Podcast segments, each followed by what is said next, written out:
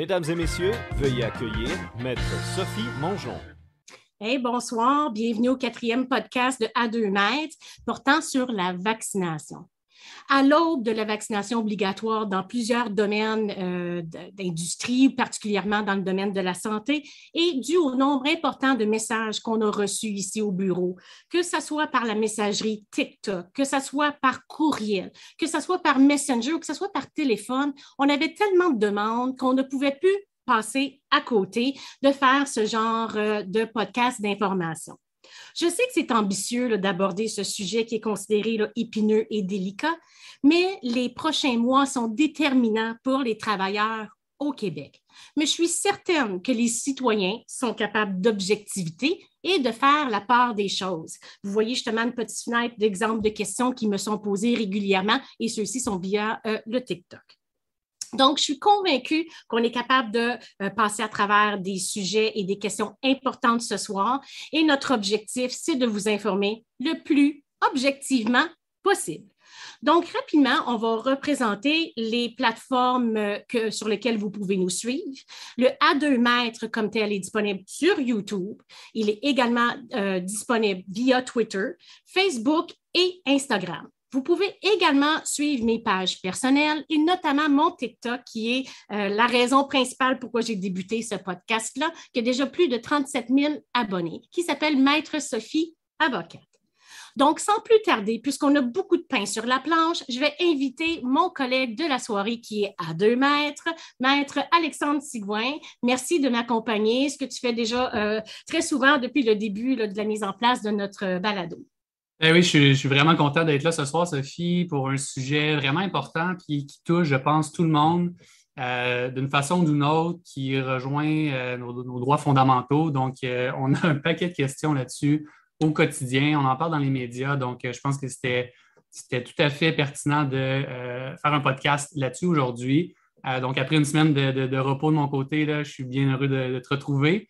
Euh, aujourd'hui, on va procéder un peu différemment en termes de déroulement de, notre podcast. Vous vous rappelez, les, auditeurs, d'habitude, on commence avec euh, une enquête préliminaire et on parle de sujets d'actualité qui ont retenu notre attention. Mais là, cette semaine, le sujet d'actualité qui retient notre attention, on va en faire l'objet du podcast au complet. Donc, euh, et aussi, évidemment, on voulait laisser le plus de temps possible à nos invités de discuter des enjeux qui sont reliés à la vaccination et à nos auditeurs, auditrices, de poser leurs questions. Donc, on va y aller directement avec euh, les interrogatoires. Aujourd'hui, on a deux témoins, deux invités vraiment euh, de marque. Euh, donc, comme premier invité, on a Mike Julius Gray, qui est un avocat très renommé au Québec, au Canada, et qui s'est spécialisé depuis de, de nombreuses années dans la défense des droits des libertés, des libertés euh, individuelles, euh, des droits fondamentaux, qui a été, imaginez-vous, à, plus de 50 reprises à la Cour suprême du Canada, qui est le plus haut tribunal au pays. Donc, euh, nul besoin de vous dire qu'il a été impliqué à plusieurs reprises dans des, dossiers épineux, complexes et litigieux. Euh, quand la charte, d'ailleurs. Oui, exactement, et la charte, les libertés, etc. Donc, qui fait aussi un peu l'objet de tout ce qui concerne la vaccination.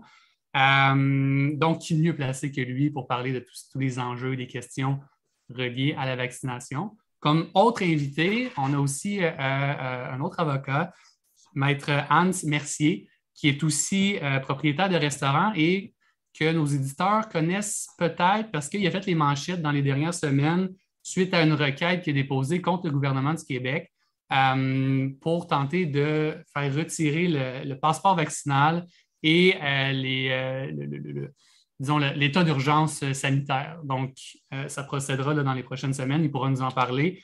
Il faut dire aussi que lui aussi est habitué des, dossiers complexes et épineux. Il a représenté les familles de la tragédie, des victimes de la tragédie du lac Mégantic il y a quelques années. Donc, lui aussi, on est très, très heureux de l'avoir avec nous aujourd'hui.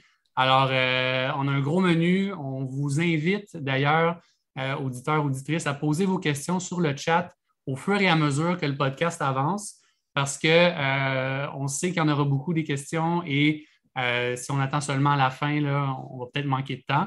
Donc, n'hésitez pas dans le chat de peu importe la plateforme sur laquelle vous écoutez le podcast, que ce soit Facebook, Instagram, YouTube. posez vos questions. Aussi, il va y avoir un lien qui va apparaître dans, dans, votre écran il va apparaître assez rapidement parce que notre période de questions est prévue vers 8h05, 8h10. Donc, on va le mettre euh, euh, rapidement en lien pour euh, voir les questions qui vont arriver au fur et à mesure que nos invités vont nous expliquer des faits importants. Exactement. Donc, vous allez pouvoir poser vos questions en Zoom ou, de vive voix, mais aussi via le chat pendant tout le long du podcast d'aujourd'hui. Donc, euh, voilà un peu le, déroulement euh, d'aujourd'hui. Sophie, je te laisse présenter notre, premier invité, oh. puis euh, on va commencer ça. Absolument. Donc, sans plus tarder, on invite notre premier invité principal. On lui a envoyé une citation à comparaître. Il a accepté de venir témoigner devant nous, Maître Julius Gray. On sait que la Charte canadienne est entrée en vigueur en avril 1982. Elle a été peaufinée en 1985. Et la Charte québécoise, quant à elle, elle est entrée en vigueur en 1976. Meg Gray, vous êtes barreau 1974. Donc, vous avez été là lors de la mise en place de ces lois euh, fondamentales qui euh, décrivaient enfin des droits d'un citoyen. Je me vois un peu comme la Bible du citoyen, c'est-à-dire comme son bouclier qui dit, hey, un instant, moi, j'ai des droits, j'ai des droits à la liberté, j'ai le droit à un avocat, j'ai le droit à la libre expression, j'ai le droit à euh, choisir pour moi-même. C'est comme ça que je le vois. Et j'ai l'impression que la charte n'a jamais été aussi prononcée par le citoyen qu'actuellement. Vous, dans votre carrière, Meg Gray, est-ce que la charte a déjà été autant invoquée qu'actuellement? Disons, l'adoption de la charte et deux chartes a été l'événement le plus important dans ma carrière. Euh, je ne dis pas que sans la charte, je n'aurais pas, je me serais pas battu avec les, idées des principes fondamentaux constitutionnels ou, avec les droits internationaux, mais la charte nous a donné un moyen procédural euh, pour euh, faire valoir les droits fondamentaux. Mais là, il faut ajouter un bémol. La charte, ce n'est pas une panacée. Euh, la charte, ce n'est pas, pas une garantie que tout va bien se passer. Les États-Unis ont eu leur charte en 1791 et l'esclavage a continué jusqu'à 1865. Après ça, la ségrégation, euh, toutes sortes d'autres choses. Les, les États-Unis sont devenus un État carcéral dans les derniers 30 ans, malgré l'existence d'une charte. Mais ce qui est magnifique, dans la charte, notre charte a été relativement efficace, surtout au début, c'est le moyen procédural que ça nous donne. Euh, on sait ce qu'il faut invoquer, comment préparer une cause. Mais vous voyez, nous vivons dans une époque où les gens citent constamment la charte, les gens veulent euh, faire valoir leurs droits ou bien s'objectent aux droits, euh, mais le gouvernement est visiblement fatigué. Il invoque la clause d'un obstant tout le temps.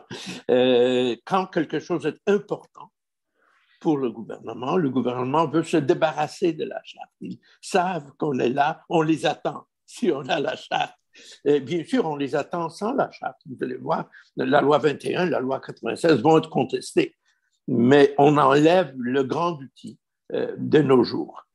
Euh, il y a une chose à souligner sur la charte qu'un avocat doit séparer ses propres croyances euh, euh, des droits fondamentaux.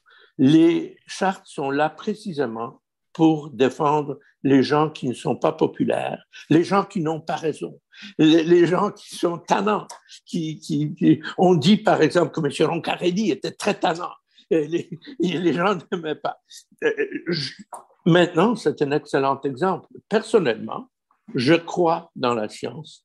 Je pense que les vaccins sont plus ou moins, plus que moins efficaces. Je pense que les gens devraient se, vacciner.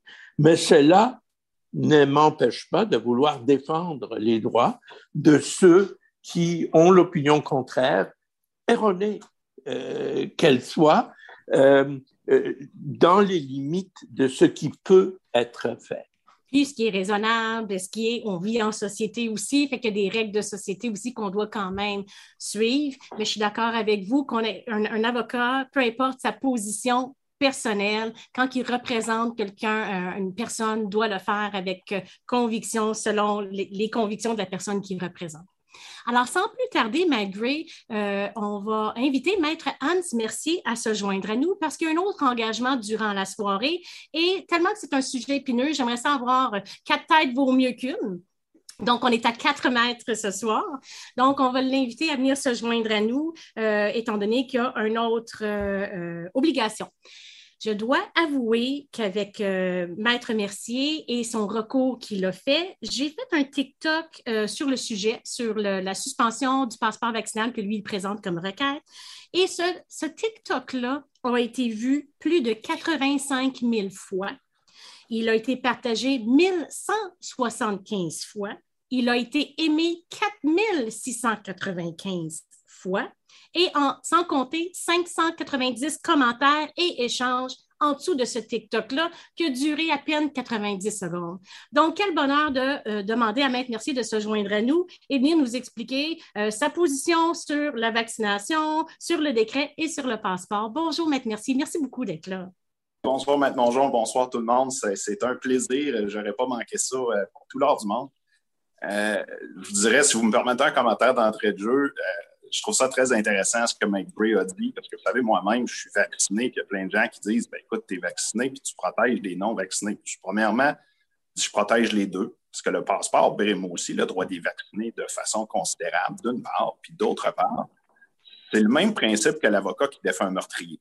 On dit je ne défends pas le geste que la personne a posé, sauf que je m'assure que le système fonctionne pour s'assurer qu'il n'y aura pas jamais d'innocents qui vont être mis en prison parce qu'on laisse le gouvernement ou l'État faire n'importe quoi. Et, c'est là la nuance importante, je pense, des chartes. Et moi, ce que je déplore énormément, puis un des gros arguments dans ma requête, c'est de dire, là, on crée une sorte de ségrégation, on crée deux classes de citoyens, on fait des non-vaccinés, des, nouveaux lépreux, des gens qui sont intouchables, qu'on ne devrait pas côtoyer, on ne devrait pas. Et, ça, ça divise la société et, et c'est foncièrement inquiétant, qu'on soit d'accord ou pas. Puis, effectivement, le vaccin, je considère moi aussi là, que je ne l'aurais pas pris si je ne pensais pas, mais c'est quand même un, geste médical qui n'est pas anodin et qui exige. La Cour suprême a dit que ça prenait un choix, un véritable choix qui était libre et éclairé. Puis actuellement, ben, on, a un système qui est très coercitif, qui, à mon avis, oblige les gens direct. Ce qu'on fait indirectement, c'est une vaccination obligatoire dans l'ensemble de la société actuellement. Et pour moi, c'est Imaginez, là, vous savez, c'est excessivement rare qu'on a des problèmes avec des vaccins, mais imaginez que dans une chance sur un milliard, c'est un, on découvre que le vaccin nous rend plus vulnérables à telle maladie ou à tel effet qu'on n'a pas prévu. Et que là, vous avez des gens qui disent ben, écoutez, moi, je me suis fait vacciner pour aller au restaurant, mais je ne voulais pas me faire vacciner. Je ne voulais pas courir ce risque-là. Je n'ai pas accepté ce risque-là. Qui va être qui va? C'est des questions complexes. Ben, moi, Maître Mercier, j'ai une réponse, euh, pardon, Maître j'ai une réponse à ça que je voulais discuter un petit peu plus tard, là, qu'il y a un programme d'indemnisation pour les victimes de la vaccination au Québec et au Canada. On est la seule province à l'avoir, mais on va y revenir parce que je veux tellement profiter de votre présence, Maître Mercier, avant que vous nous quittiez pour notre autre engagement. Je voudrais aborder deux points ce soir. On va se structurer. Je veux parler du décret D'accord? Parce que je veux attirer votre attention sur des choses que les, grands médias ne, portent pas attention. Et par la mhm. suite, Maître Mercier, je veux savoir votre, euh, votre requête. Euh, quand est-ce qu'elle passe, c'est quoi vos arguments, mais je veux commencer par le décret. Ça vous oui, parce que j'ai fait une chronique à la radio, je fais des chroniques radio à la radio locale, j'en ai fait une complète sur ce décret-là, qui est carrément passé sous le radar, puis qui a, qui, a des choses dedans qui sont choquantes, honnêtement. Bien, c'est ça. On va passer à travers rapidement, puis après ça, on va en discuter. Donc, ce qu'on comprend avec, euh, avec ce décret-là, qu'une personne adéquatement protégée contre la COVID soit reçu deux doses, a contracté la COVID depuis sept jours, a eu une dose, a reçu une dose du vaccin Janssen, je dois avouer que je ne le connais pas du tout, ou a contracté la COVID dans les six derniers mois. Mais c'est là qu'on on en parle rarement, est également assimilée à une personne adéquatement protégée contre la COVID, une personne qui, selon le cas, présente une contre-indication à la vaccination contre cette maladie attestée par un professionnel ou, euh, et ou, pardon, ou a participé à l'étude clinique menée par Medicago euh, pardon, sur le, vaccin de la COVID. Donc, on revient au point 1. si je comprends bien, il y a comme une exception qui est déjà prévue dans le décret sur une justification médicale. Est-ce que c'est bien ça qu'on comprend? Tout à fait. je pense que c'est la moindre des choses. Regardez, je parlais à un confrère qui, lui, avait une contre-indication pour le masque. Puis, toutes les fois que je vais aller dans un magasin, j'appelle le gérant la journée d'avant. Puis, même là, des fois, je ne suis pas capable d'aller au magasin sans mon masque parce que je leur explique que j'ai une exemption médicale qui est prévue dans le décret. Mais ça aussi, on n'en parle pas beaucoup dans les médias.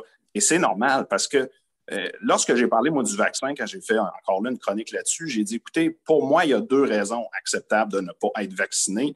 Il y a évidemment l'exception religieuse, mais à ma connaissance, il n'y a aucune religion qui, non. a des, contre Non, on avait, Alexandre, on avait fait la vérification hein, afin de vérifier s'il y avait des religions. juste, juste aussi pour mettre nos auditeurs en contexte, quand on parle du décret, on parle du décret qui oblige les euh, professionnels et membres du personnel de, du réseau de la santé du Québec de se faire vacciner pour exercer leur travail, sous peine d'être suspendus sans ça. Donc, Là, en ce moment, c'est ciblé sur le réseau de la santé, mais ça soulève des questions aussi sur toutes sortes d'autres milieux qui éventuellement pourraient bon, emboîter le, pas sur la vaccination obligatoire euh, d'employés de, euh, à la demande de l'employeur. Comme hier, il y a eu une annonce du gouvernement fédéral qui euh, obligeait la vaccination pour tous ces fonctionnaires fédéraux. Donc, je pense que ça touche 275 000 personnes à travers le Canada sans, égard au travail qui serait fait. Donc,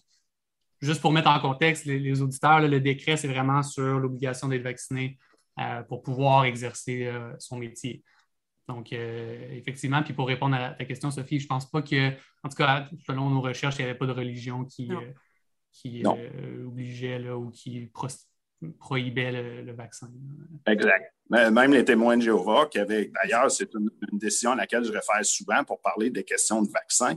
On, se rappellera de la, Cour suprême qui avait dû trancher sur les, euh, transfusions sanguines pour une fille qui était une mineure et que si on lui refusait la transfusion sanguine des motifs religieux, elle allait mourir. Et la Cour suprême a tranché en faveur du principe religieux à ce moment-là. Donc, c'est des principes importants. Et euh, moi, j'assimile aussi à la religion les questions de principe, les gens qui sont un peu plus euh, sectaires, même les complotistes, à la limite, qui pour moi, ça devient presque une religion rendue à un certain point. Euh, mais ça, c'est un autre débat.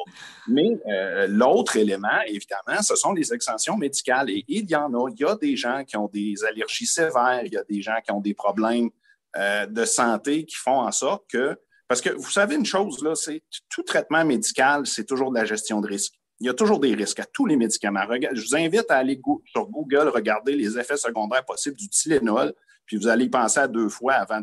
Vous allez être sûr que vous avez un bon mal de tête avant d'en prendre. Il y en a toujours. La question, c'est qu'est-ce qui est le pire entre le remède et la maladie? Et dans, le cas qui nous concerne, il faut s'assurer que le remède est supérieur. Et quand il y a certaines conditions médicales chez les gens qui font en sorte que là, ça augmenterait le risque du vaccin d'une façon qui serait plus élevée que le risque de la maladie, ben là, on va dire qu'on ne vaccinera pas cette personne-là. C'est là que le professionnel va faire ce jugement-là de dire quel est le risque le, plus acceptable pour le patient. Et ça, ça, ça, relève de la profession médicale. Une question pour euh, Mike Gray, là, dans, un contexte où justement euh, on est dans bon, potentiellement un décret qui oblige certaines personnes à se faire vacciner contre leur gré. Euh, donc, une atteinte à un droit protégé par la charte. C'est quoi le, test, pour revenir à la base, c'est quoi le test que euh, une mesure comme ça qui va contre la charte, quels sont les critères qui doivent être démontrés pour que ça passe devant un tribunal euh, ou, même une cour supérieure? Ça vient d'un arrêt qui s'appelle Oaks, un arrêt de la Cour suprême. Il y a trois tests. Première chose où le gouvernement va passer facilement, c'est est-ce que le gouvernement a un but louable? C'est clair que le contrôle de la pandémie est un but louable et c'est raisonnable. Deuxième test, y a-t-il un lien entre les restrictions et le contrôle euh, de euh, la pandémie? Euh, il peut y avoir quelque chose ou peut-être il n'y aura pas de lien, mais généralement, je pense qu'il y a un lien et le gouvernement va passer ce deuxième test. Mais c'est le troisième test qui est intéressant. Est-ce qu'il y a des choses moins contraignantes qui devraient être permises. Imaginez, par exemple, qu'il y a un hôpital qui n'a pas de chirurgien, n'a pas d'urgentologue. Et quelqu'un se présente et dit, je suis urgentologue et je suis prêt, je ne suis pas vacciné, je suis prêt à passer un test de dépistage chaque matin. Et il y a des gens qui m'attendent, je peux aider les gens qui sont très malades. Est-ce que le refus de pratique totale est, la seule chose qui est possible? Est-ce qu'on pourrait substituer des euh, euh, restrictions moindres? Et c'est sur ce test-là qu'il va y avoir des débats. Euh, par exemple, dans le cas de quelqu'un on dit aux professionnels que vous ne pouvez pas pratiquer. Mais si je dis je vais me limiter à mon salon où je suis maintenant euh, avec euh, mon iPad, est-ce qu'il y a un danger de la propagation de la maladie? Est-ce qu'on ne pourrait pas dire qu'on pourrait tout simplement m'empêcher l'accès au palais de justice ou, à, un bureau? C'est justement, merci juste un instant. Dans le fond, c'est exactement ça. Dans la, suite de la poursuite de la, de, la lecture, on est des juristes, hein, on se base sur un document juridique. C'est effectivement ce qu'on dit, c'est que si tu es suspendu comme professionnel, tu ne peux même pas exercer dans le milieu ni par correspondance, ni par voie de télécommunication, y compris la télésanté. Donc, je trouve que c'est un peu dur comme ligne de conduite quand que la page précédente, on parle quand même qu'une possibilité d'accommodement. Donc, dans le décret, on parle quand même qu'un employeur, à sa discrétion, peut réaffecter un travailleur à d'autres tâches et donc qui ne serait pas suspendu. C'est très, très large. On a même eu un courriel du barreau qui dit même un avocat va être un professionnel visé s'il travaille. Moi, je suis avocat, là, je travaille dans un CLSC, à la maison en télétravail ou même dans un bureau où je n'aurai jamais aucun contact avec les patients et je vais, je vais être visé par ça. Et, là où ça me dérange et ça va très loin, par exemple, dans le cas des médecins, c'est qu'on leur retire leur droit de pratique de un, mais l'autre qui a choqué l'ensemble de tous les professionnels à qui je l'ai montré, c'est de venir dire que de ne pas être vacciné constitue un acte dérogatoire à la dignité de la mm-hmm. profession. Ça, là, c'est incroyable parce que là, on ne parle pas d'un geste positif. Là. On parle de, ne pas faire quelque chose qui va avoir des conséquences professionnelles extrêmement graves. Un geste dérogatoire là, à la dignité de la profession. dans certains cas, ça peut amener à des radiations. Ça veut dire qu'on pourrait perdre un médecin à long terme pour toujours. Puis là, ça va amener la question de dire, si on lui retire son permis de pratiquer au médecin, puis moi, j'arrive avec mon enfant qui est en train de mourir, puis il n'y a pas d'autre médecin que le médecin non vacciné qui peut le soigner. Mais lui, il n'a pas son droit de pratique. Est-ce qu'il va commettre un exercice illégal de médecine pour sauver mon enfant et respecter son, serment? Il va être pris dans, entre, l'arbre et l'écorce. C'est une situation extrêmement. Je pense qu'on a sous-estimé la portée des conséquences de ce décret-là quand on l'a fait. Pour moi, ça va beaucoup trop loin. C'est quoi la, solution, disons, acceptable ben, selon vous, malgré, merci par rapport à. Malgré, mais dans le mille avec la question de l'atteinte minimale. Parce qu'il faut comprendre une chose, les tests, les notions qu'on a, puis loin de moi la prétention d'être un expert, mais ce que j'en ai vu à date, c'est que le vaccin, un, ne semble pas être très efficace pour empêcher la propagation du virus. Donc, quelqu'un de vacciné n'est pas nécessairement moins contagieux qu'un non vacciné. Par contre, il est mieux protégé contre les effets. Il a moins de chances d'être hospitalisé, il a moins de chances d'avoir des complications, il, va réagir mieux à la maladie. Là où le bas blesse, c'est que s'il réagit mieux à la maladie, il y a plus de chances aussi qu'il soit asymptomatique et porteur. Alors qu'un test, il y, a, plusieurs actuellement euh, juridictions ailleurs qui optent pour les tests rapides ou les tests PCR pour les gens qui refusent parce qu'ils sont simplement plus efficaces. Et je pense que ça va être là que le gouvernement va avoir, je pense, des difficultés au niveau juridique à faire maintenir un décret comme ça. C'est que ce n'est pas l'atteinte minimale, c'est pas ce qui est le moins, non seulement c'est pas ce qui est le moins attentatoire, mais ce qui est le moins attentatoire est plus efficace scientifiquement. Donc, ma question, est-ce que le décret est contestable? Par qui? Une organisation, un regroupement, un individuel? Et c'est quoi les arguments qui peuvent être invoqués? Ça, c'est ben, les, questions majeures que moi, je reçois euh, régulièrement. Il y a déjà une avocate de, Westmount que je connais qui m'a contacté justement parce qu'elle aussi va aller en pourvoi judiciaire, mais pour des employés de la santé à l'encontre de ce décret-là. Euh, c'est évident qu'il va y avoir des choses. Parce qu'il faut comprendre une chose, c'est une suspension sans solde. Hein. C'est pas, il y en a qui pensent qu'ils vont avoir du chômage, il y en a qui pensent que c'est un congé sans solde. C'est pas la même chose. Une suspension sans solde, ça veut dire que même tes privilèges, comme ton fonds de retraite ou tout, ou tes assurances, tu perds tous les avantages. Tu es carrément à la rue. Et, l'autre mesure, je pense que les, le gouvernement a sous-estimé, c'est que moi, j'ai été contacté, moi aussi, évidemment, je suis submergé par des gens qui me contactent, des gens qui sont, sont découragés, puis j'ai d'ailleurs écrit à Bâtonnière pour dire que ça n'a pas de sens que ces gens-là aient autant de difficultés à être conseillés par des juristes. On dirait que c'est le côté, justement, le stigmate social de ça. Moi, j'ai donné mon opinion à quelques occasions, ou même pas mon opinion, que des faits. Et je me suis fait, euh, j'ai eu un YouTube sur moi, j'ai reçu des menaces. Euh, suite à une apparition à Radio-Canada, je me suis fait traiter de toutes sortes de noms. À partir du moment, je me suis dit, OK, je le fais plus. Et là, je me trouve courageuse, je vais le faire ce soir, mais là, on n'a plus le choix. On est rendu là. C'est là qui divise.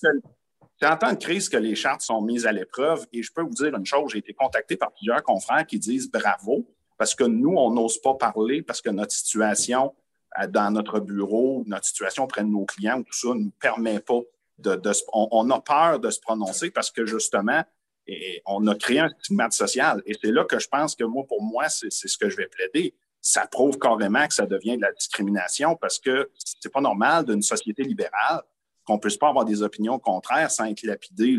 Évidemment qu'on ne contrôle pas l'opinion publique.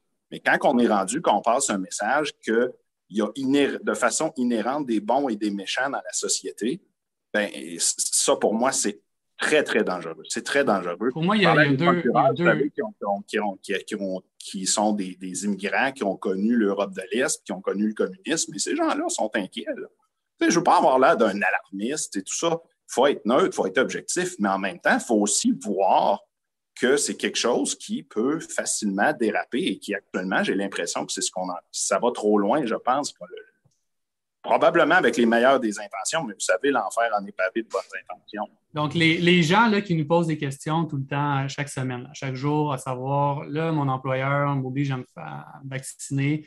Euh, là, je m'adresse peut-être à, à Mike Gray un peu plus, mais parce que moi, pour moi, il y a deux tableaux. Il y a l'aspect passeport vaccinal et l'obligation de se faire vacciner, parce que c'est deux choses différentes. Mais je comprends que le passeport vaccinal, il y en a qui vont dire que c'est une façon indirecte d'obliger euh, les gens à se faire vacciner, parce que sinon, ils n'ont plus accès à un, paquet euh, d'avantages et de loisirs, etc. Mais juste parce que je pense que c'est une question vraiment importante. Là, Mike vous avez répondu sur le test qui doit être appliqué. Vous dites que bon, le, troisième, la troisième partie du test pourrait être peut-être plus litigieuse et plus débattue par rapport au réseau de la santé, mais en général, dans les différents milieux de travail des employeurs, euh, que ce soit, bon, on a entendu Air Canada, le gouvernement fédéral, etc., euh, comment eux peuvent se positionner en tant que salariés ou en tant que travailleurs par rapport à l'obligation que leur impose l'employeur de se faire vacciner? comment ils doivent analyser ça, puis euh, sortir avec une opinion peut-être euh, un peu plus éclairée. En, droit privé, euh, ce n'est pas le droit public à ce moment-là, c'est seulement la charte québécoise qui s'applique, mais elle est aussi efficace.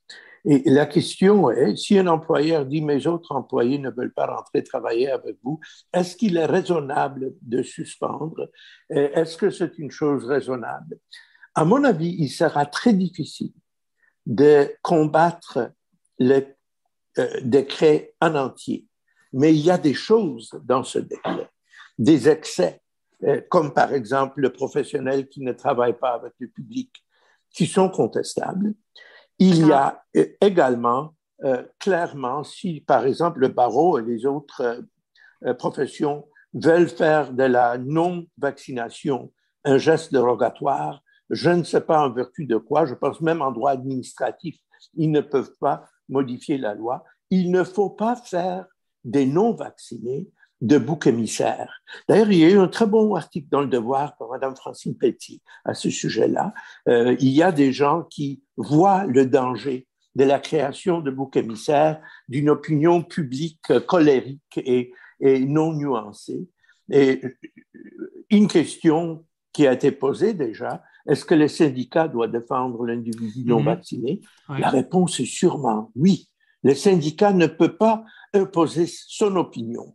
On a vu ça, par exemple, le syndicat ne voulait pas parfois défendre des hommes accusés d'attouchement au travail ou de choses comme ça.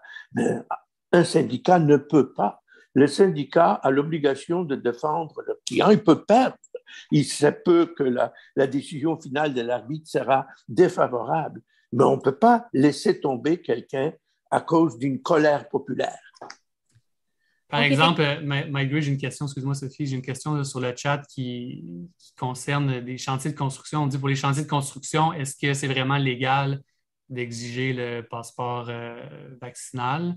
Euh, j'imagine que c'est le même test que vous avez mentionné, le Est-ce que c'est justifié dans ce milieu-là précis d'exiger que la personne soit, soit vaccinée? Est-ce que c'est bien ça? Est-ce que c'est raisonnable? Ça va être les tests. Ça va être seulement la Charte du Québec, mais la Cour suprême a dit à plusieurs reprises que c'est à peu près semblable dans la justification. Euh, mais euh, bien sûr, il y a des choses qui sont peut-être qui ne seront pas raisonnables. Par exemple, quelqu'un qui est isolé, qui travaille dans un sous-sol, en train de, de, de, je sais pas, euh, finir des, choses de bois, ça peut ne pas être raisonnable. Euh, ça peut être également, il peut y avoir euh, quelqu'un qui dit, je suis prêt à me soumettre à, un test de dépistage tous les jours. Je pense que la Cour devra considérer cela. Est-ce que c'est adéquat? Euh, sur la question de religion, vous avez dit qu'aucune religion ne se prononçait heureusement contre le vaccin. Mais la cause Amselem à la Cour suprême, que j'ai plaidé, a déterminé que Oh, on a. Mike je l'ai un petit peu. Donc, on va revenir à, Mike Mercier. Oh, oh, il est revenu. Allez-y, on vous a manqué un petit peu. On vous a manqué les dix dernières secondes à Mike Oui, euh, la, charte, euh, l'exception religieuse ne dépend pas de l'opinion de la religion. Vous pouvez avoir des opinions qui ne sont pas du tout catholiques en disant je suis catholique et ma vision de la religion catholique est telle et telle. Et donc, dans ces circonstances, quelqu'un pourra dire moi, personnellement, malgré l'opinion du pape, du rabbin, du, du, moulin, je suis contre le vaccin. Est-ce que euh, ça n'ouvre pas la porte à, n'importe quelle justification, justement? on euh, n'aura pas ça facilement, ce n'est pas automatique, mais on peut se poser la question s'il y a des accommodements qui pourraient raisonnablement être faits. Par exemple, travailler euh, virtuellement, garder une distance, faire un dépistage tous les jours, euh, porter un masque. Ce sont des questions intéressantes, mais toujours, toujours sur le troisième test. Je pense que les deux premiers, le gouvernement va gagner haut la main. Euh, c'est au niveau des détails. Et c'est pourquoi je pense qu'on ne pourra jamais mettre à côté euh, le passeport vaccinal comme tel. Le passeport, c'est juste un certificat. On peut l'avoir. on ne pourra jamais probablement abroger le, décret par voie judiciaire, mais on pourrait gagner des batailles particulières, l'accès à telle et telle chose. Imaginez si le décret était amendé pour dire qu'une personne ne peut pas se présenter à l'urgence s'il n'est pas mm. vacciné. C'est certain, je pense, que le cours réagirait en disant, mais s'il fait une crise cardiaque, qu'est-ce qu'il doit faire? Mourir? Et c'est, euh, euh, c'est donc des victoires partielles qui sont possibles et qui sont souhaitables, même si on est généralement pour la vaccination, pour maintenir euh, l'état de droit, l'état de liberté qui est en train de s'effriter autour de nous à cause des clauses non-obstant, clauses dérogatoires, euh, à cause d'une certaine du populisme euh, qui se répand dans notre monde. Donc, vous avez abordé le passeport vaccinal, un peu votre opinion, l'effet qu'il y a très peu de chances qu'il soit euh, suspendu, si je comprends bien. Maître, merci. Vous, là, c'est vous qui avez présenté cette requête-là. Dites-nous, c'est quoi vos arguments, quand ça procède et quels sont vos espoirs ben. de, résultats? Ben, avec égard pour l'opinion de Maigret, ça, c'est la beauté du droit. Hein. Vous savez, j'ai un ancien associé qui disait demander une opinion à 10 avocats, vous allez avoir 12 opinions différentes. Euh, ce que je pense personnellement, là où le, le, le c'est mon argument principal, parce que je dois vous quitter euh, sous peu. Euh, essentiellement, ce que je dis, c'est que de deux choses. Où le vaccin est suffisamment efficace pour avoir une protection adéquate, et à ce moment-là, le passeport devient inutile, ou le, le vaccin ne protège pas contre la propagation, et à ce moment-là, le passeport crée un faux sentiment de sécurité qui amène les gens à prendre plus de risques et à probablement contribuer à la propagation. Et c'est pour ça, pour moi, c'est là où le, passeport devient un mauvais outil. Euh, et, l'autre chose, c'est que je pense qu'il est trop attentatoire. euh, on pourrait très bien, à la limite, demander aux gens, parce que c'est une information confidentielle aussi, l'état de santé et le statut vaccinal, à tort ou à raison, il y a des gens qui ne veulent pas le partager. Mais par contre, on pourrait très bien demander de le faire sur une base déclaratoire sans nécessairement avoir une preuve matérielle. Vous savez, quand on fait notre rapport d'impôt, on le fait sur base déclaratoire et la bonne foi des gens se présume. Évidemment, là, c'est là que va se supposer au niveau du tribunal de dire on est dans une situation exceptionnelle qui est la pandémie qui requiert des moyens exceptionnels et ça va être très difficile pour le juge de supposer le pour et le contre. Mais personnellement, je pense qu'il y a des moyens moins attentatoires.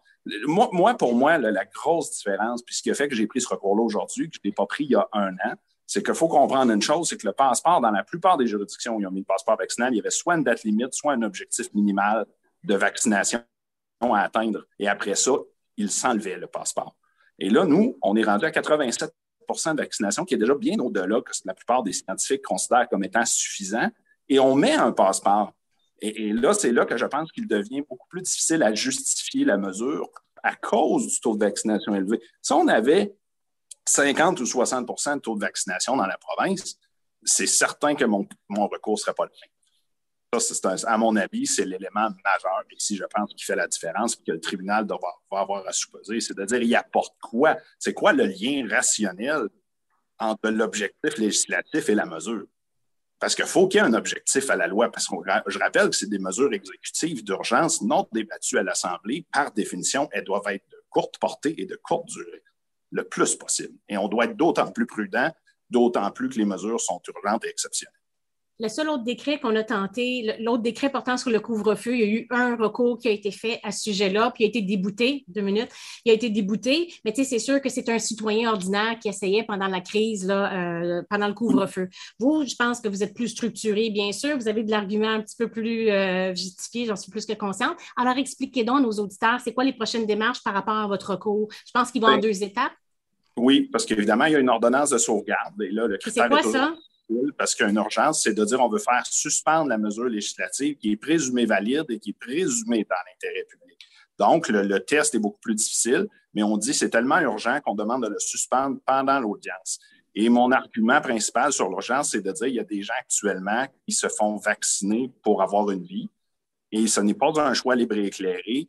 Et le jugement final ne pourra pas, tu ne peux pas te sortir un vaccin du corps une fois que tu t'es fait vacciner pour moi, le fait que des gens se sentent contraints de faire quelque chose à cause justement qu'il y a une discrimination envers eux, va nourrir cette espèce de, de, de, excusez l'anglicisme, mais de mob mentality, là, que les gens vont sortir les, fourches et les torches, puis on, va vouloir brûler sur le bûcher les non-vaccinés. On s'en va vers là et c'est très, très dangereux et malheureux dans, une société.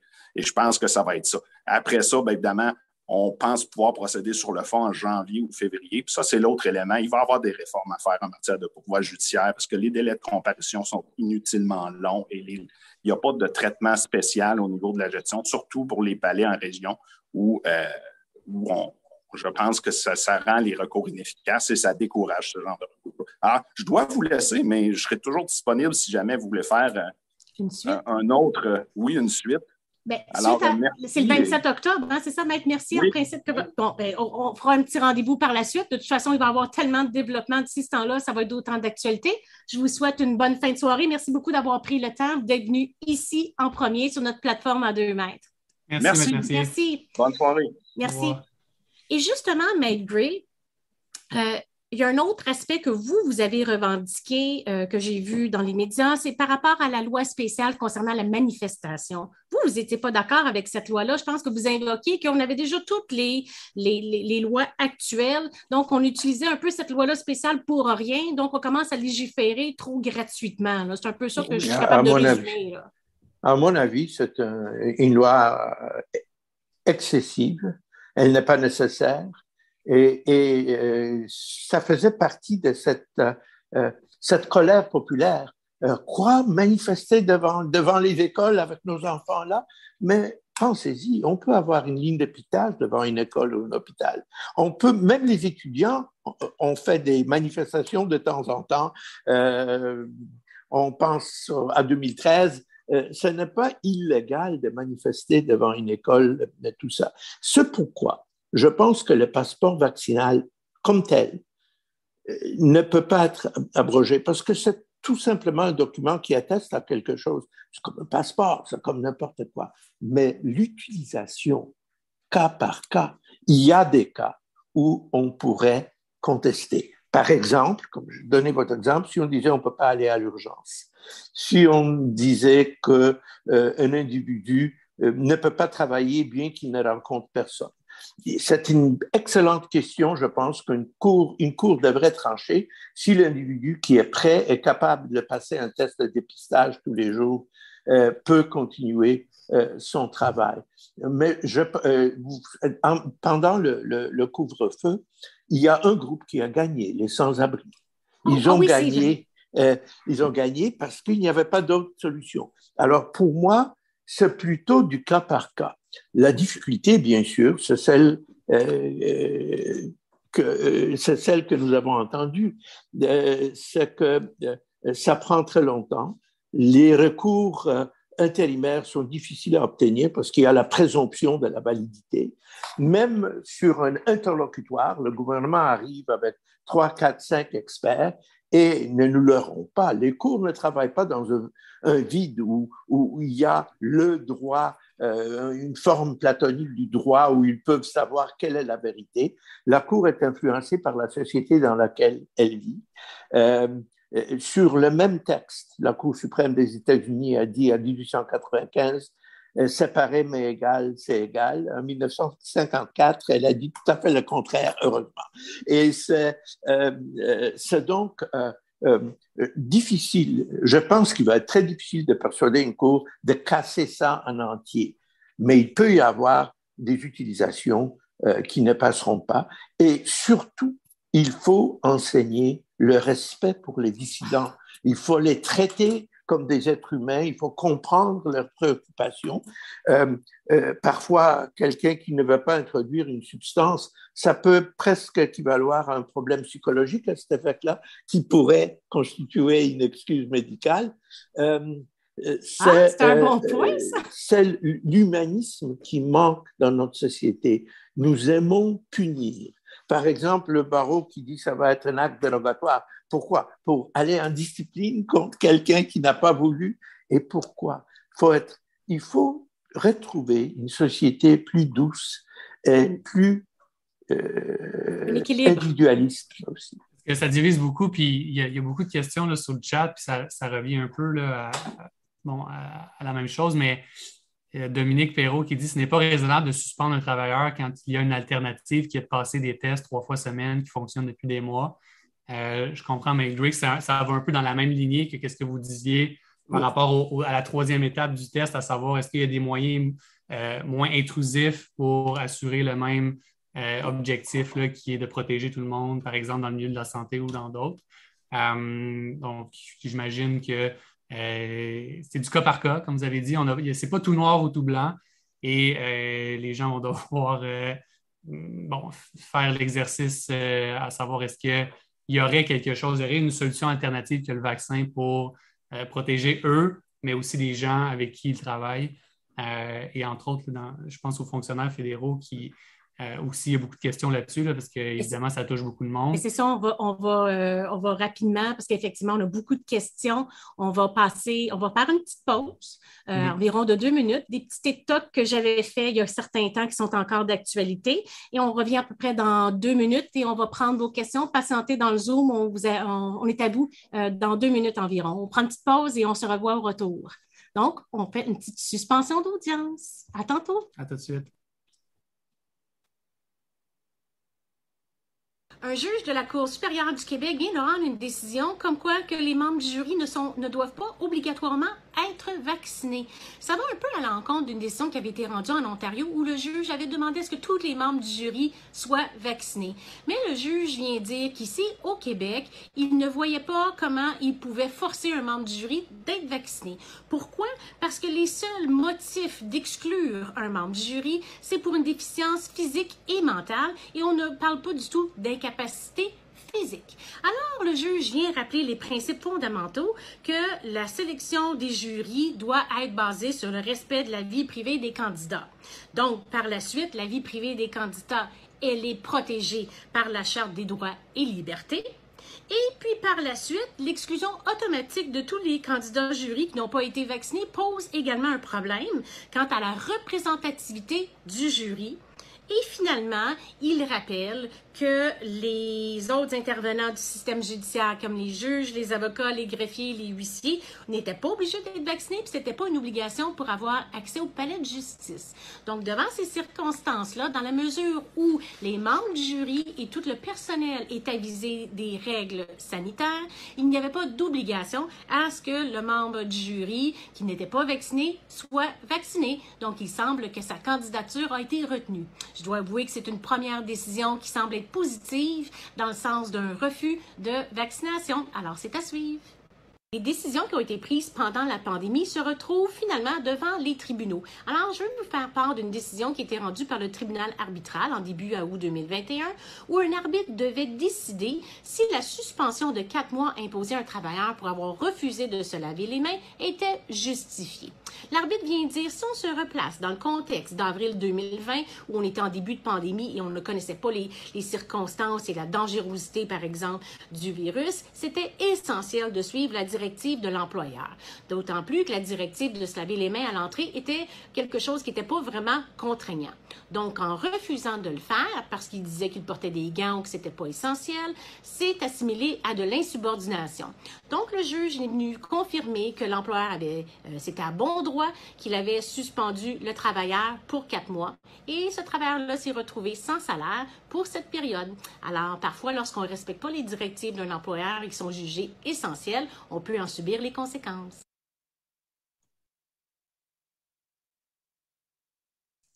Donc, on est de retour. Je sais qu'on a des questions qui nous parviennent d'auditeurs, euh, auditrices qui euh, vont nous joindre par Zoom.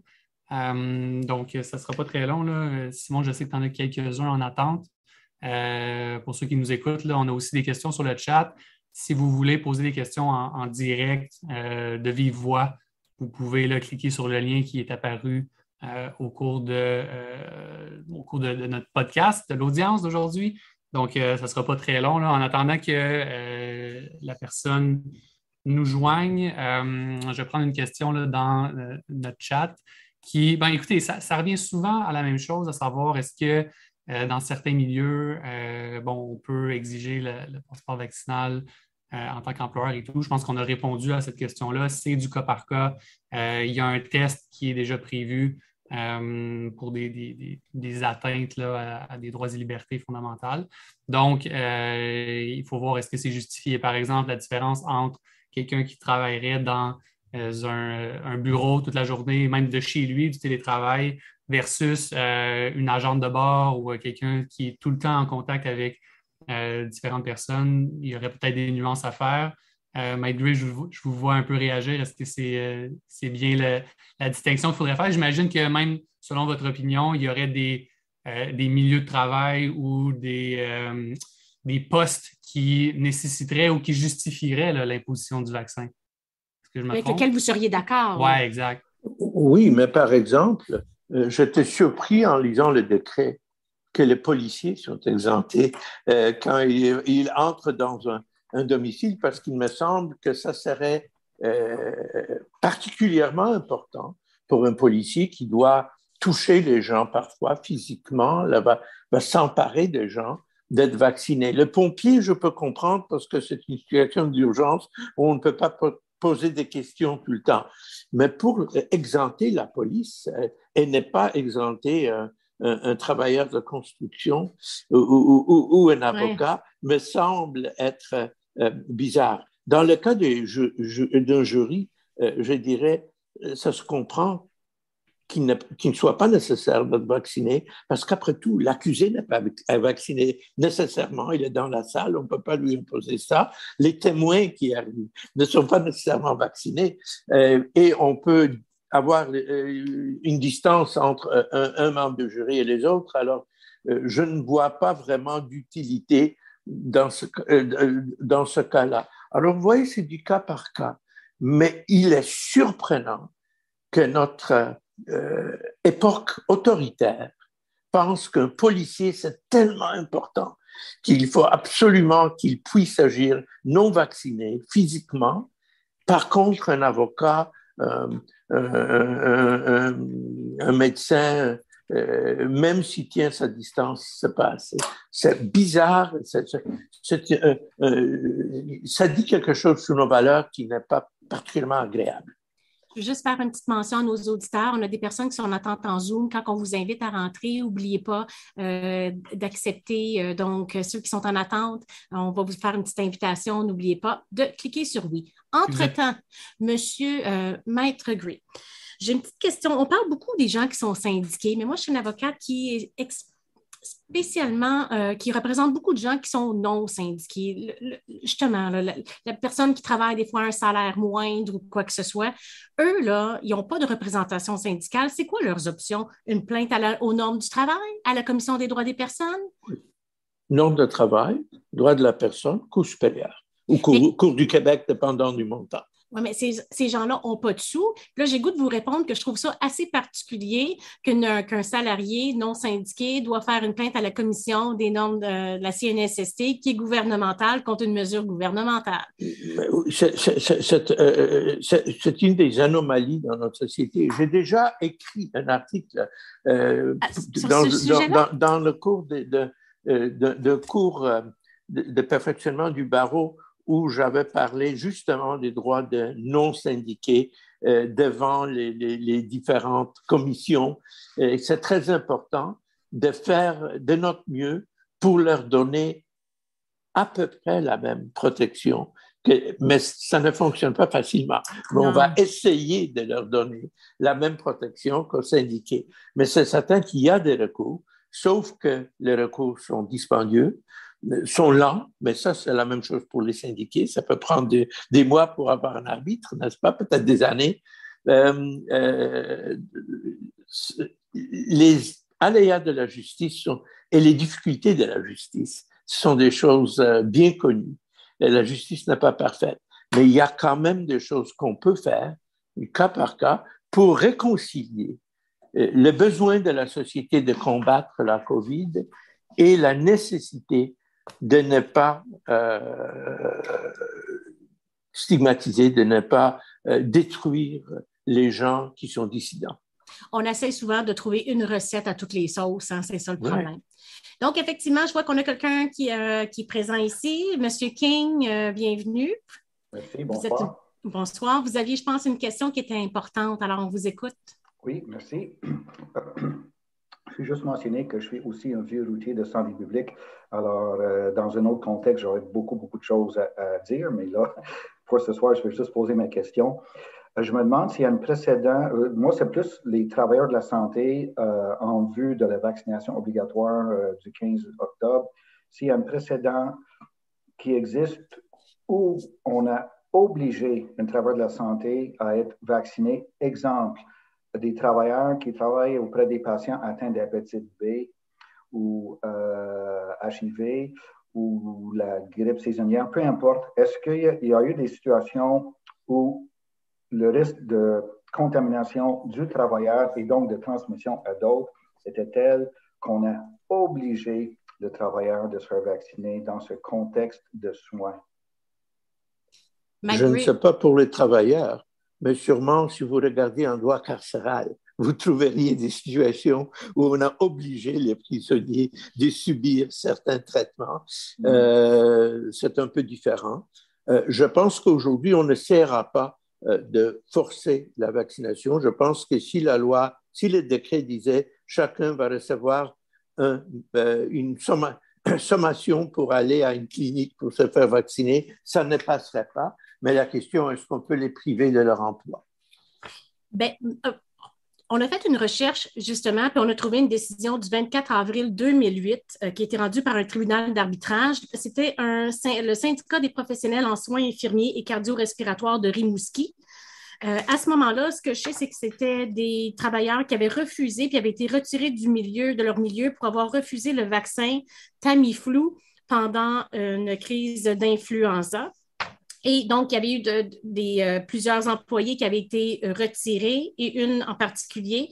Puis j'ai lu les conclusions tantôt et euh, on a conclu que, le, que, les deux greffes étaient rejetées parce que l'employeur a respecté le choix des salariés de ne pas prendre le vaccin et que l'exclusion du milieu du travail s'imposait et donc, en conséquence, pas de rémunération. Fait là, c'est sûr qu'il va avoir, euh, on va probablement se baser euh, sur cette décision-là. Et on a retrouvé une autre plus vieille encore, parce qu'il n'y a pas beaucoup de cas comme ça, du 26 mars 1990, où c'était un jeune, des parents qui refusaient ce qu'un jeune reçoive euh, le vaccin de la rougeole et l'enfant avait été retiré de, l'école et les parents avaient fait des réclamations en conséquence et ils ont été déboutés.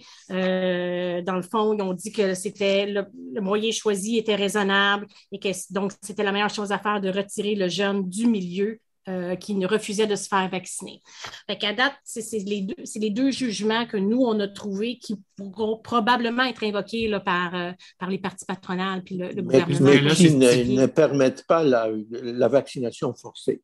Euh, non, mais qu'il y a des conséquences à ne pas le faire, c'est-à-dire des suspensions sans solde. La conséquence, c'est votre emploi, où maintenant on voit que le barreau dit que ça va être euh, possiblement un acte dérogatoire, ce qui est encore plus grave parce que c'est contraignant, c'est très, très sérieux, euh, mais on n'a pas encore des mandats d'amener à la clinique. Non, c'est ça. mais c'est un peu le même principe que le passeport vaccinal dans le sens où les employeurs disent tu n'es pas obligé de te faire vacciner, mais si tu ne te fais, te fais pas vacciner, tu vas être suspendu sans solde. Donc, c'est indirectement une façon d'essayer de convaincre les gens de, de, se faire vacciner. Puis, en tout cas, à date, selon ce qu'on sait, c'est que ça pourrait être justifié dans certains cas et dans d'autres, peut-être moins. Vous pouvez imaginer d'autres euh, contestations? Dix mois plus tard, euh, l'état d'urgence n'existe plus. Question de seniorité. Est-ce qu'on a perdu la seniorité qu'on avait parce qu'on a été suspendu ou non?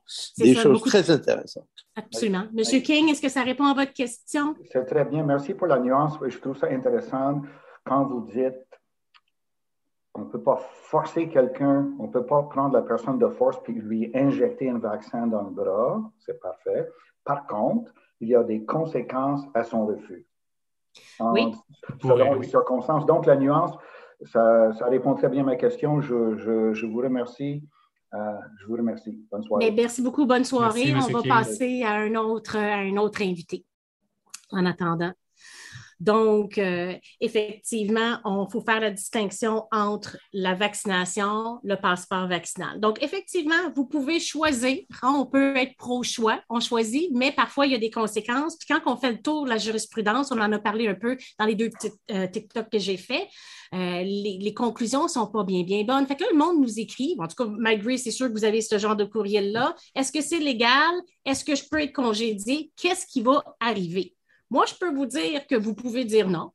Vous pouvez être suspendu, congédié. Qu'est-ce qui va arriver? Je ne le sais pas ça dépend comment les tribunaux vont trancher.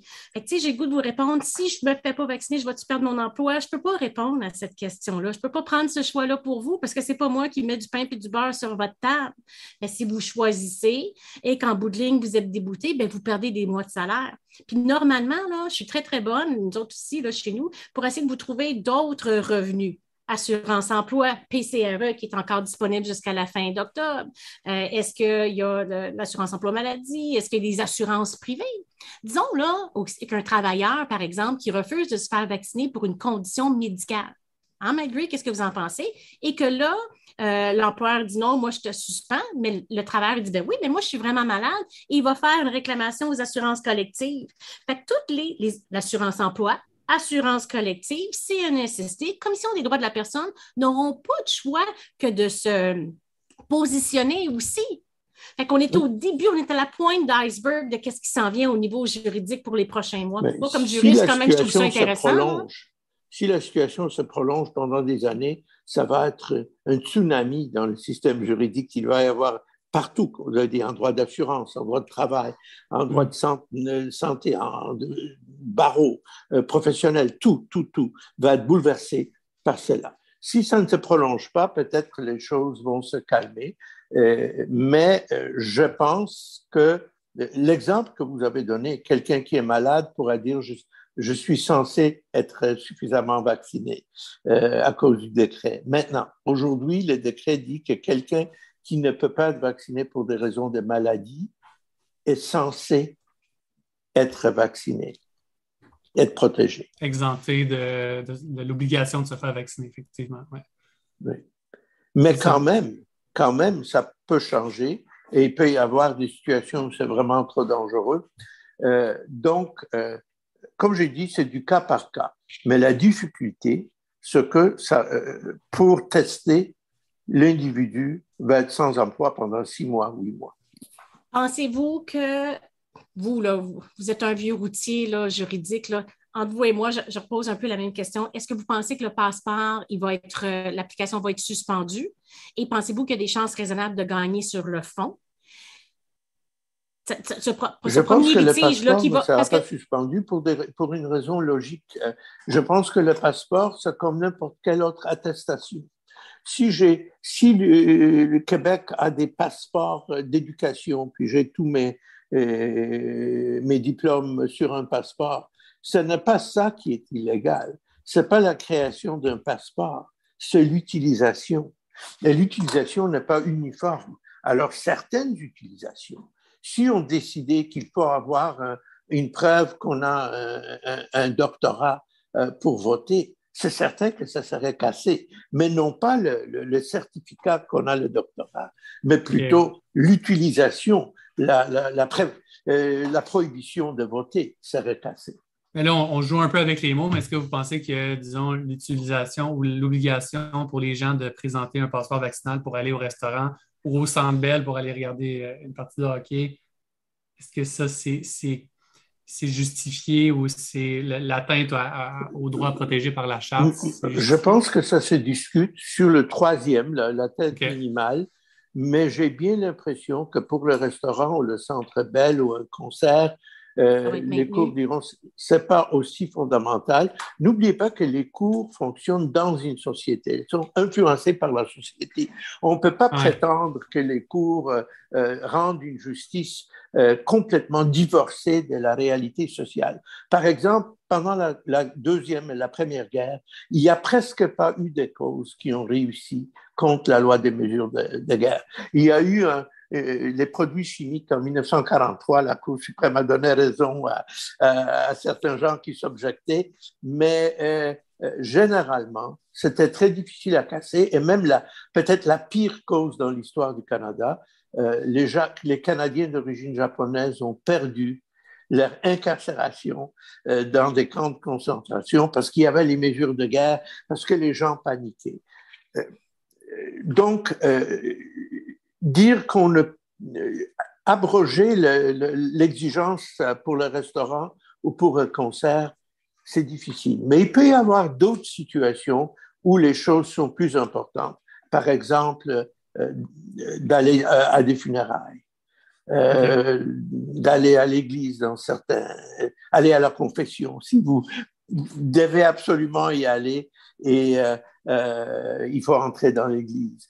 Euh, euh, il y a des situations, cas par cas, où on pourrait peut-être réussir, sauf bien sûr pour les délais, les coûts, euh, mm. les, la résistance, parce que le gouvernement résiste toujours avec des experts et, tout ça. Il faudrait peut-être trouver des experts pour dire que ce n'est pas si dangereux. Mais je n'exclus pas, comme les sans-abri ont gagné, je n'exclus pas la possibilité qu'il va y avoir certaines victoires pour ceux qui s'opposent. On a une question ici qui, est ah, particulière par rapport à, bon, justement l'obligation d'être vacciné. On dit Mon université me demande d'être vacciné pour assister à ma graduation. Quels sont mes recours? premièrement, peut-être, Mike Drew, c'est quoi la, nuance que vous avez faite tantôt à euh, l'application de la charte quand c'est public, une, relation publique versus citoyen et privé, euh, par exemple, entre euh, L'université, euh, il y a parfois des... Euh, généralement, c'est considéré comme privé, mais de toute façon, euh, ça ne change pas grand-chose. Le problème de celui qui veut aller à sa graduation, c'est que l'université va soumettre un bel affidavit à l'effet que son degré, son diplôme va lui être décerné de toute façon.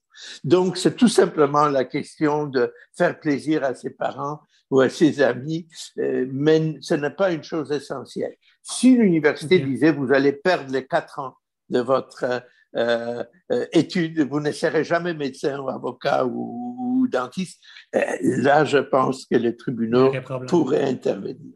OK. Dans le fond, c'est aussi une question de qu'est-ce qui est essentiel ou non. Dans Dans le sens que, par exemple, aller au restaurant, ce n'est pas considéré essentiel, donc on demande le passeport vaccinal et l'obligation d'être vacciné, mais par exemple, aller à l'hôpital ou euh, euh, aller à l'épicerie, c'est essentiel, donc on ne demande pas. C'est aussi ça la nuance qu'il faut probablement faire. Comme le palais de justice, l'Assemblée nationale. On a une autre question ici qui est intéressante. Bonjour, est-ce qu'un employeur dans le privé a le droit de demander, voire exiger de connaître le statut vaccinal de l'employé? Ça revient, ça revient un peu au même. Ça revient un peu au même. Est-ce qu'un employeur dans le privé a le droit de demander S'il n'y a pas exiger... s'il n'exclut pas les non-vaccinés, je me pose des questions. Euh, je n'ai pas le droit de savoir euh, euh, si mon employé a fait du cancer, s'il est toujours prêt à, à, travailler. C'est seulement si ça devient absolument nécessaire. Par exemple, je ne, je ne peux pas demander le statut si, si, mon employé est enceinte. Mais s'il y a une tâche à accomplir qu'une femme enceinte ne pourrait pas accomplir. Euh, c'est une exigence, une exigence professionnelle justifiée. Oui, encore une fois, c'est du cas par cas. Mais généralement, je pense que l'employeur ne peut pas savoir ça par curiosité. Et mm. toi, je vais savoir si tu es un scientifique ou non. Mais il s'il y a des conséquences, euh, par exemple, si on décide que dans telle et telle industrie, il faut le vacciner, il pourrait le, savoir.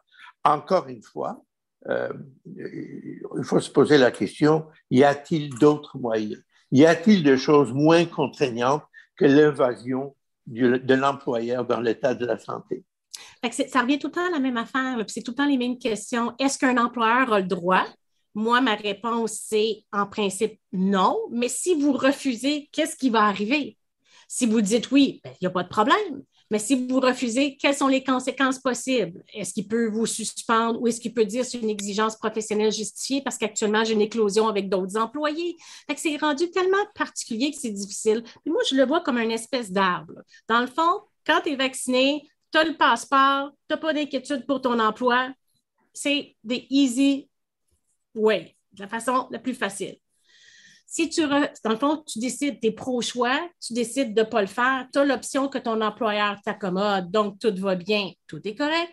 Mais si tu refuses, et c'est une condition essentielle à la réalisation de ton travail, tu peux demander d'être accommodé selon le décret, mais c'est à la discrétion de l'employeur. Si tu es accommodé, tant mieux, tu continues à avoir ton salaire.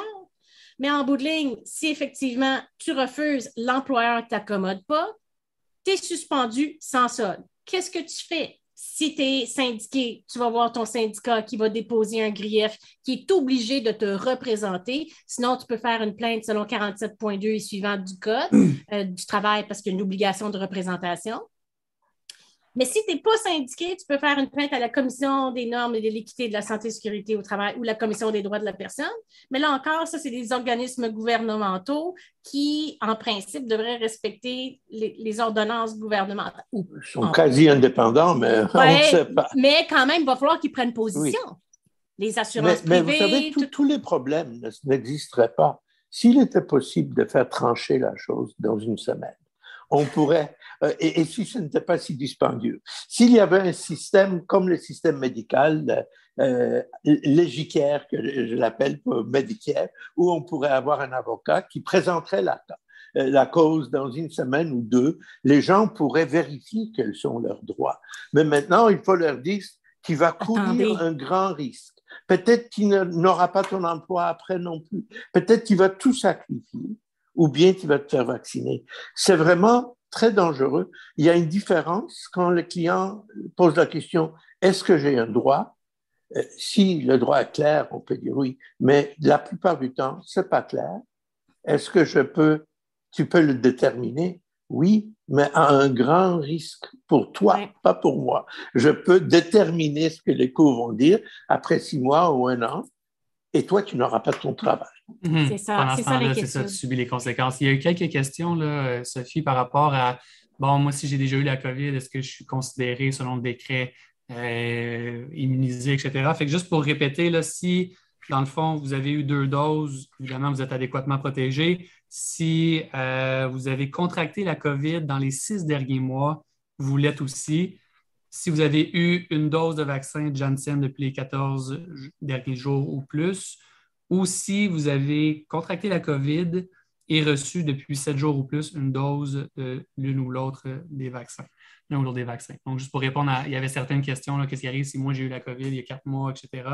Donc, allez voir le décret, c'est vraiment euh, précis là-dessus, puis euh, ça détermine qu'est-ce qui constitue des personnes adéquatement protégées contre la COVID au sens du décret. Il ne faut pas oublier que ça, ça s'applique au secteur de la santé, mais dans les cas de, d'employeurs privés, ce n'est pas, pas déterminé si, euh, clairement.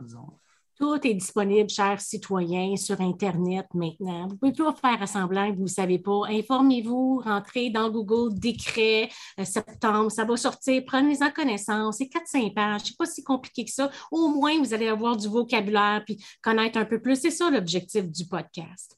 Donc, on aurait une autre dernière question qui serait la dernière question. Euh, on nous dit, pouvez-vous nous parler du processus d'indemnisation en lien avec la loi sur la vaccination? Effectivement, moi, euh, chez nous, chez desroches jean une de nos spécialités, c'est aussi le, droit administratif. Donc, les accidents de travail, les accidents d'auto, Retraite Québec, indemnisation des victimes d'actes criminels. Très peu de gens sont au courant qu'au Canada, on est la seule province à avoir un programme d'indemnisation pour les victimes de la vaccination. Euh, ça a été fait en, laissez-moi m'étirer un petit peu, je vais vous dire en, euh, à quel moment ça avait été fait.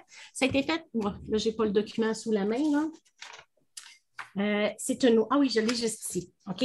Donc, cette loi-là, elle a été mise en vigueur en 1980. Elle a été intégrée dans la loi sur la santé publique en 1985 suite à une, à une histoire qui date euh, de 1979. Euh, c'est un jugement qui s'était rendu jusqu'à la Cour suprême.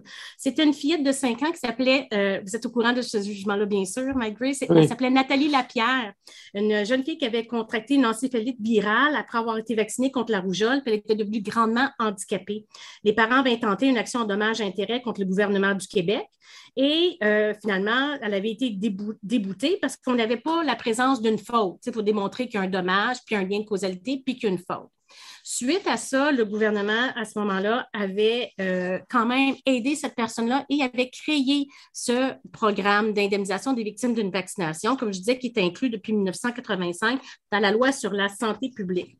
Dans le G7, donc, euh, on est seulement les États-Unis et le Canada n'ont pas de programme généralisé, à part nous, les Québécois, qui, euh, si donc s'il arrive quelque chose, vous développez des effets secondaires à la vaccination ou malheureusement vous en décédez ce qu'on ne souhaite pas, vous pouvez être indemnisé sur la base de la loi sur l'assurance automobile. Donc, c'est euh, les mêmes règlements, indemnité de remplacement de revenus, séquelles, etc. Je vous donne un exemple. On sait qu'il y a un jeune de 27 ans qui est décédé parce qu'il a contracté la COVID, c'est un père de famille. Là, je vous dis cette information-là pour mettre un élément de plus dans vos décisions quand vous prenez une décision. Qu'est-ce que je fais en tant qu'individu? Je me fais-tu vacciner ou je ne me fais pas vacciner? On a peur des conséquences? Moi, je vous donne cette information-là. Ce jeune-là de 27 ans qui est décédé de la COVID a laissé, en principe, à moins qu'il y avait des assurances personnelles, aucun, euh, aucun héritage comme tel. S'il était décédé des suites d'une complication de la vaccination, sa succession aurait reçu des indemnités pour décès. Donc, c'est ce système-là qui, existe, c'est particulier, mais au moins, on a ça dans des cas euh, extrêmes. Et on n'a pas besoin de prouver de faute nécessairement parce que c'est un régime d'indemnisation de nos fautes. J'imagine un peu comme la Société de l'assurance automobile. C'est vraiment si tu te fais vacciner, que tu, réussis à démontrer le lien entre ton vaccin et les conséquences corporelles ou les dommages corporels, là, tu peux être indemnisé. Mais tu l'as bien dit, c'était de faire le lien. merci. Super question, Daphné Tardif. J'apprécie vraiment ton intervention. Alors, Meg qu'est-ce que vous voulez donner comme euh, petit euh, conseil à ceux qui nous suivent, qui nous écoutent dans les prochaines semaines, les travailleurs du Québec? Quel conseil vous leur donnez? Je donnerai le conseil en deux parties. La première partie, je conseille à tout le monde de se faire vacciner. Non pas que je ne suis pas médecin et je peux avoir tort et peut-être il va y avoir des conséquences d'ici quelques années, mais je pense que c'est la décision sage de se faire vacciner. Mais la deuxième partie de mon conseil, c'est de respecter ceux qui refusent pour une raison ou une autre et d'essayer de rendre ça plus facile dans la mesure du possible pour eux et, et, et, d'avoir, euh, de viser une, un certain, si vous voulez, une société plus libre, plus gentille, plus douce. Je ne peux qu'être d'accord avec vous, Mike Gray. Merci tellement d'avoir participé à notre podcast puis de donner des répondre aux questions euh, du public et, leur permettre d'en apprendre un petit peu plus. Merci, beaucoup, Mike Gray. Justement, j'ai une madame qui nous dit merci, Mike Gray, d'avoir pris la peine de nous informer. Alors, euh, je vous souhaite une bonne soirée. Merci beaucoup. Merci. Donc, euh, j'espère que ça vous a plu. J'espère que vous avez pu répondre à des questions. Donc, on arrive au verdict final où on fait le tour un peu, où malheureusement, j'aimerais bien avoir une réponse toute cuite pour vous, que vous puissiez demain matin dire à votre employeur, non, je refuse, tu n'as pas le droit de me suspendre et c'est ainsi, accommode-moi. J'aimerais bien ça, pouvoir vous dire ça, mais c'est du, c'est du nouveau, euh, ça ne s'est jamais passé. Euh, donc, les prochains mois vont être riches en retournement d'émotions et de jurisprudence et de décisions et, plein d'autres choses qui s'en viennent. Je pense que aussi, qu'est-ce qu'il faut retenir, Sophie, c'est que malheureusement, c'est du cas par cas. Honnêtement, là, il, y a, des, il y a des règles à respecter. Il y a un test qui vous a été expliqué euh, à nos auditeurs par Mike Gray et essayez d'appliquer ce test-là dans, dans, le cadre de votre emploi. Et si vous n'êtes pas certain, ben, contactez un avocat puis euh, ça va leur faire plaisir. Ou votre syndicat, puis demander à votre syndicat de vous représenter et euh, ils devront, dans les prochaines semaines, prochains jours, plusieurs devront prendre des décisions parce qu'on ne peut plus rester mi-figue, mi-raisin. À certains moments donnés, il va falloir prendre position et vivre avec, que ce soit les syndicats, les organismes, le gouvernement ou que ce soit les travailleurs. Il va falloir que les positions soient plus claires, puis il arrivera ce qui arrivera, on verra ce qu'il y en est. Alors, ce soir, je vais déclarer la séance levée. Et euh, on vous remercie d'avoir assisté avec nous. Euh, on est disponible si vous avez des, euh, si vous voulez participer, si vous avez un sujet que vous trouvez qui est intéressant, si vous avez une histoire en tant que citoyen que vous voulez partager, que vous voulez en apprendre plus, alors écrivez-nous. vous voyez les plateformes qui sont ici. Encore, je me répète, TikTok, Maître Sophie Avocate, Instagram, Facebook, LinkedIn, Twitter, YouTube. On est à la fine pointe de la technologie. Les réseaux sociaux, on connaît ça ici. Et je veux remercier vraiment Maître Sigouin à chaque semaine qui m'accompagne. Merci beaucoup. Je remercie aussi Maître Gray Maître Mercier euh, d'avoir euh, accepté notre invitation, euh, notre équipe de production, Louis-Philippe, Simon et Véronique. Et je veux aussi remercier Cochit de m'avoir fourni ce beau foulard pour la soirée, alors que ce podcast-là, c'était notre quatrième. On en est très fiers. Alors, on apprécie votre feedback. Suivez-nous la semaine prochaine. La semaine prochaine, on a honorable, Madame Honorable, la juge, euh, Claudie Bélanger de la Cour municipale. à ce moment-là, on va vous donner des trucs et des astuces, comment vous présenter devant la Cour municipale, euh, comment ça fonctionne, c'est quoi les délais et comment vous en sortir? Alors, merci beaucoup. La séance est levée. Bonne semaine. Et puis, on se revoit jeudi prochain à 19h30 sur la plateforme YouTube à deux mètres.